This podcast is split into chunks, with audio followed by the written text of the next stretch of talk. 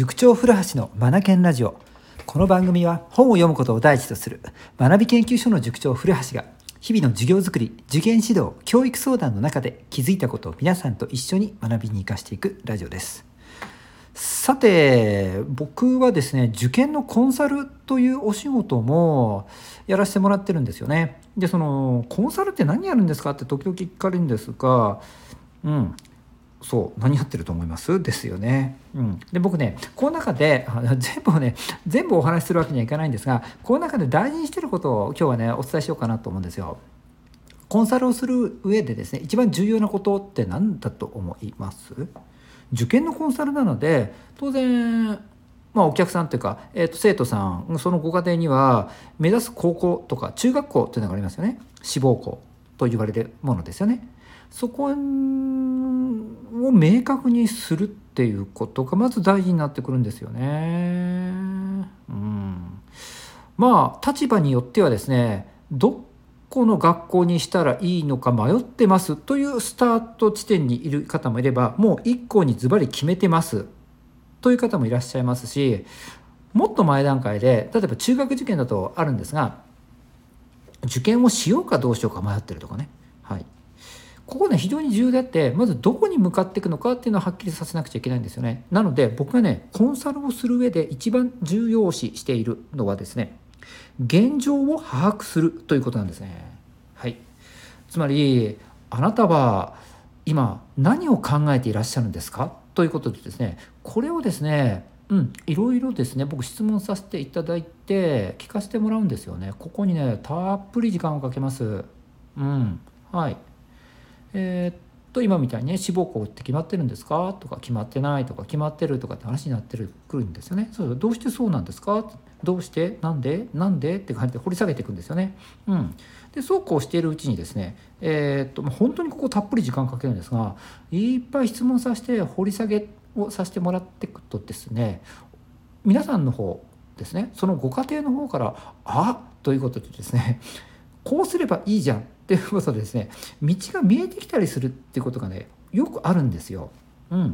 つまり皆さんうんとですね僕が質問をねさせていただくことによって現状をですねだんだんだんだんこう解像度を上げて見えるようになっていくんですよね現状を。そうすることによって今やるべきことがこう見えてきて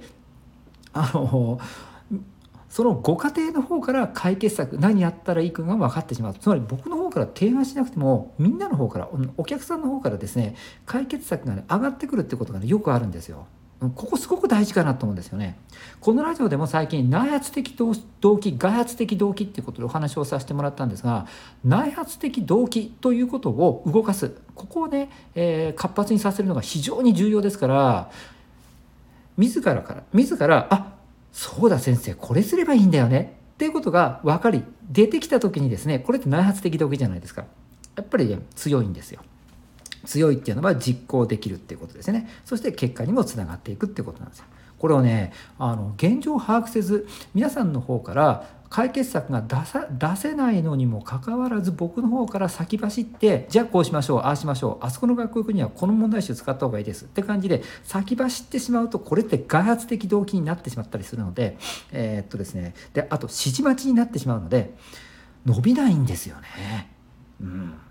でこっちもプロですからね、えー、学力を高めて志望校に合格させてあげるというのが仕事になってくるわけなのでまずここね履き違えちゃいけないとこなんですよね。内発的動機を刺激するために現状把握はねもう徹底的に行うんですよね。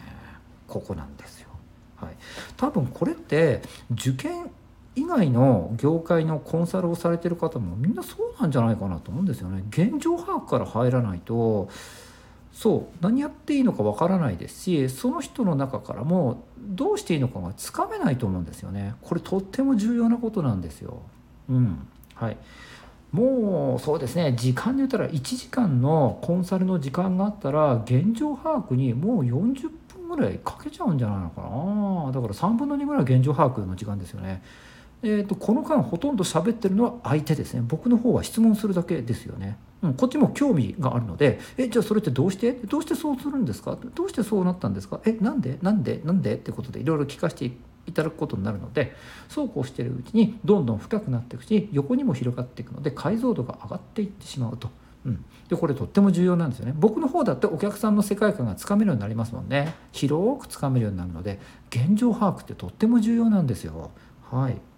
うん。はい、でこの後ねまだ進めていくステップがあるんですが、うん。えーと、一番大事にしてることは何なのかっていうことで現状把握に時間をたっぷり割きますよという話をさせていただきました。これご家庭に落とし込んで僕は同じかなと思うんですね。親御さんがお子さんに対してうんと何かねえー、とそうだな買ってほしいものとかねねだられてるものがあったりしたらですね、えーとなぜそうなのかってことで本人お子さんが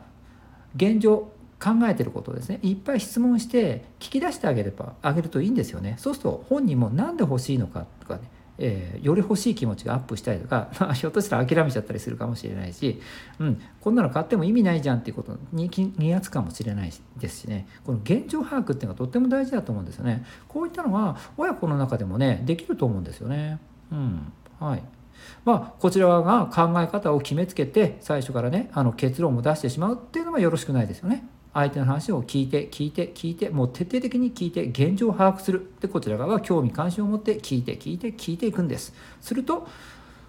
相手側の方から何をしたらいいのか解決策が見えてくることが往々にして起こるんですよね。こうなると内発的動機となってきてこの後の行動につながりやすいし結果にもリーチしやすくなっていくっていうことなんです。はい。今日も最後までお聴きいただきありがとうございましたと締めたいところなんですが、明日金曜日なんですよね。毎週金曜日はご好評いただいているメンバー限定さんの配信となります。中学受験に特化したことをお話しさせていただいてます。はい。浜松の中学受験なので西高中等部さんとか、えー、静大附属さんとか日体中さんうん、こういった学校さんの中学受験の勉強についてどうしたらいいのかっていうことをですね。解像度上げてお話をしている回ですね、うん、もしね受験考えていらっしゃる方があったら有益な情報をきっと得られるんじゃないかなと思いますのでメンバー登録をお願いいたします。はい。じゃあもう一度今日も最後までお聴きいただきありがとうございました。Read more, learn more, change the group 素敵な一冊を。